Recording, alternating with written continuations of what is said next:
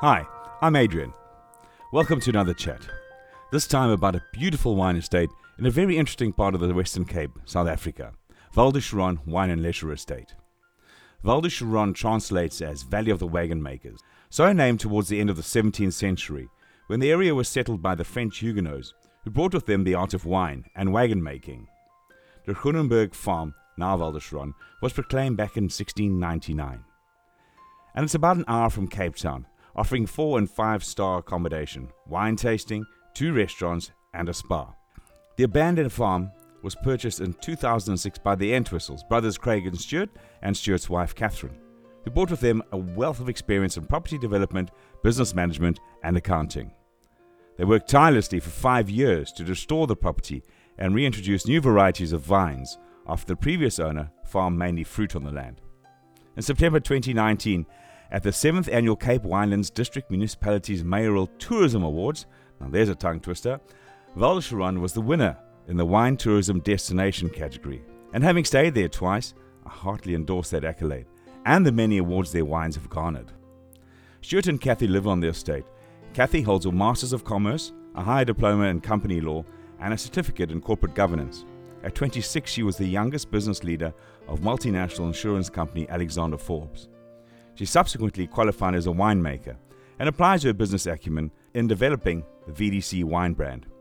Kathy, when I first met you, Charron was a relatively unknown wine name in South Africa, although you won silver and gold medals with your very first entries.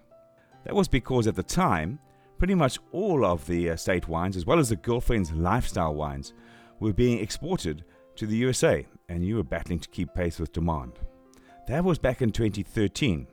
Between then and my next visit, and bumping into you at travel shows, you were hardly in South Africa, it seemed. China, Europe, and, and, and, and I expect your Mandarin to be pretty good by now. I wish I have. Ba- I've got the basics. I can say Joe, which is wine. Okay. Um, yeah, we went through a phenomenal growth phase, um, expanding our exports into all of those markets, as well as engaging with tour operators on that side to exploit our agri-tourism side of the business, bringing groups from all over the world to South Africa, and in particular, Wellington, which is one of the lesser known regions in the South African winelands. Let's talk a bit more about the agri-tourism, what that is exactly, and how it's working for you. Val du Charron aims to give guests the grape to glass experience. So we like to get our clients involved in every aspect of winemaking, be it from harvesting through to bottling and labeling, and of course, my favorite part, which is the drinking. when guests come and visit us, we've got two different restaurants on the property where you can enjoy different cuisine combined with the estate's wines. We also present wine oh, tastings, cellar tours, and after all of that eating and drinking, we give two options for guests to sleep over. We have a four star and a five star hotel.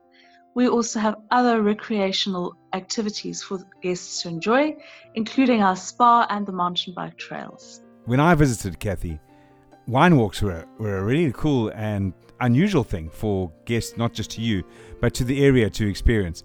I don't know, has COVID 19 hit that on the head or are they still going on? No, wine walks are still going on. It's very much been um, a local based initiative. And with the relaxation in travel rules and regulations, we are seeing a return of our wine walkers. COVID has changed the agritourism whole facade, and we've gone from huge groups down to the more intimate group, which is what the Wellington Wine Walks offer. So it's eight to 10 people, usually all very good friends or family. It is contained and an intimate experience, which people are looking for at the moment. We've also got the fresh air aspects that everybody is looking to enjoy having been locked up for so long. Just to explain a bit more about how the wine walks work. A group of people get together and they traipse by foot, on foot, from one wine estate to the other, tasting, sampling as they go, and buying. But there's a support vehicle, if you like, to uh, carry your cases of wine for you. And you stay at different places. And they often end up at Val or they might start and end at Val du Charron.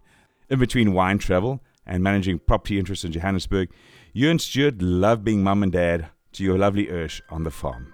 And I suppose the global COVID 19 pandemic and the lockdown in South Africa has meant more home time. though a heck of a state for the halted liquor industry. We'll touch on that, but tell us first about your transition from actuary to wine estate owner, from Johannesburg to farm life. What was the inspiration? well, this is now almost 16 years ago since we bought Val du Charron. And quite honestly, at that stage, I think the concept was it would be great fun to drink wine in a very beautiful environment um, and escape the city. So we made this emigration down to the Cape Winelands, to this beautiful topiary environment that we live in. And we've never worked so hard as a result. um, I moved from actuary to winemaker. I went back to university and um, expanded my qualification from not just drinking the product through to actually understanding the chemistry and science behind it as well. It's been a journey and a hell of a learning curve along the way. And yes, you're quite right, this whole COVID thing, I have spent more time at home than I have in the last 20 years. I've been marketing product all over the world, proudly South African, from wine to hospitality. And it has been very different to be on site getting my fingers dirty in the cellar once again, doing a lot of the actual production myself again. And yeah, we've been privileged that we've got this amazing space in which we could wander freely and for Ursula, our daughter, who's only 10, to enjoy and still be able to go out and play. So that's been fantastic. I must say the homeschooling was not fantastic. I'm not meant to homeschool my child. And I'm very grateful that the schools have gone back, even if it's on a limited capacity. I've often heard that in order to make a little money in the wine business, you have to start with a lot of money. Any truth in that? After all, with around 600 producers in a relatively small area, it's very competitive. It is extremely competitive. Winemaking and setting up an estate such as Val is an extremely long term project. The initial startup costs are prohibitive, but once you're there, eventually there will be a return.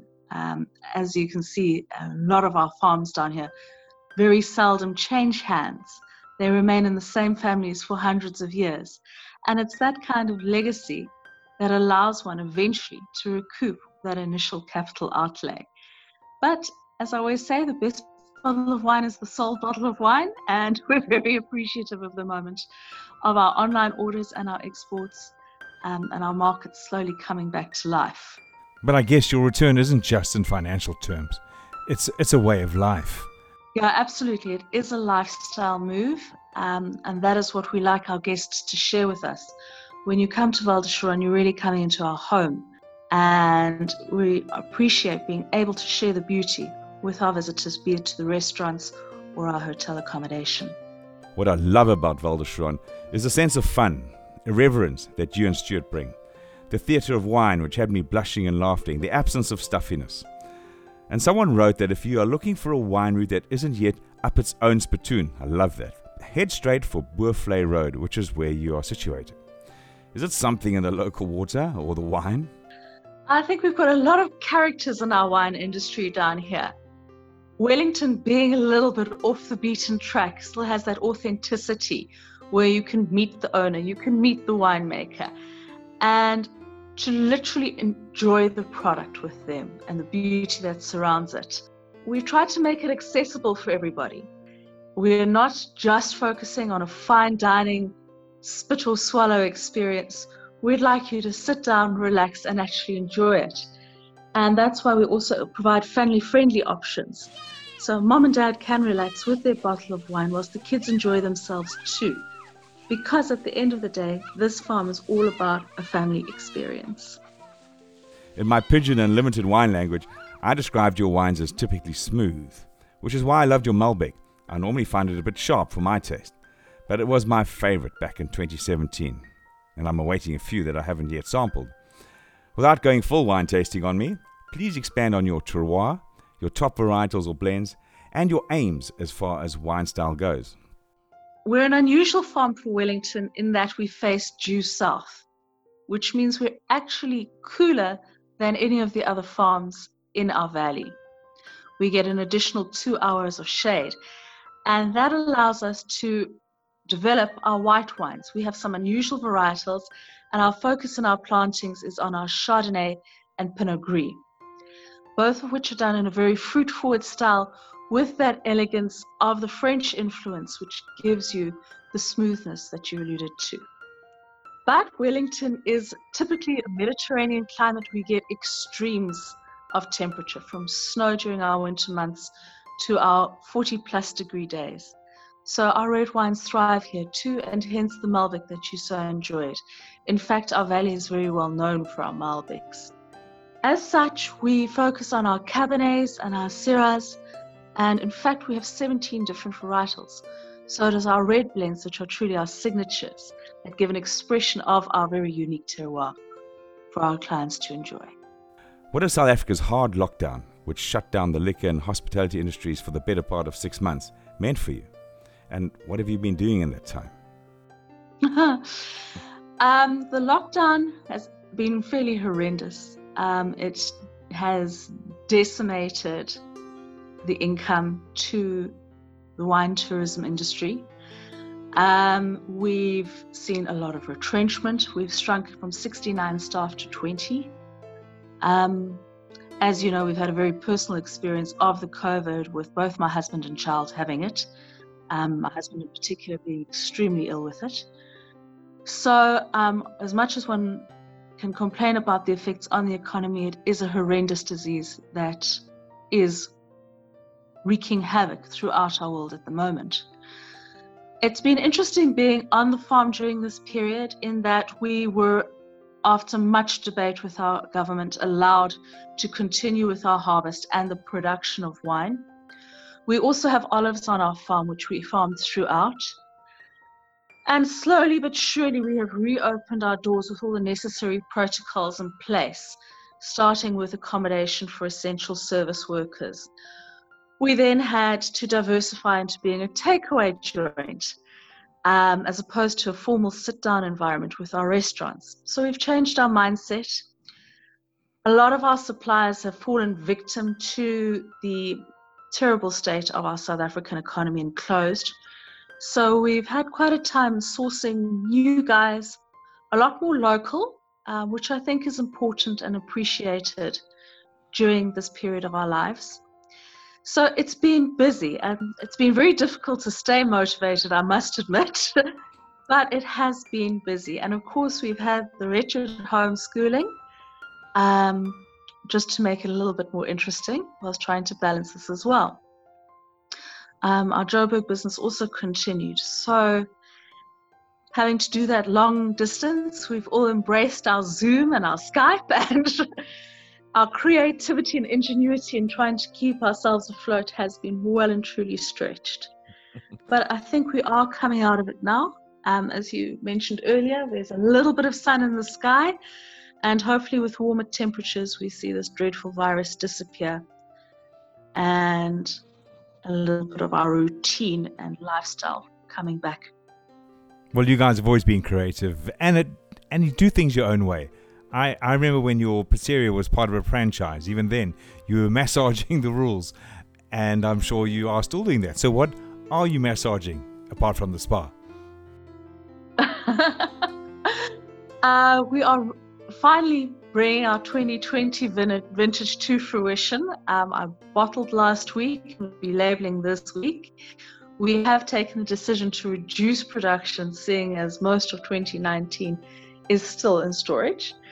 But we've got an exciting new product in our Chenin Blanc, a, a wooded Chenin Blanc um, from old vines on the farm. Vines are 35 years old. And we're hoping that that'll be a new and interesting project which will be well received by our supporters. Thanks, Kathy. And Stuart in absentia. You can read more about de and other fabulous places and products on travelogue.tv.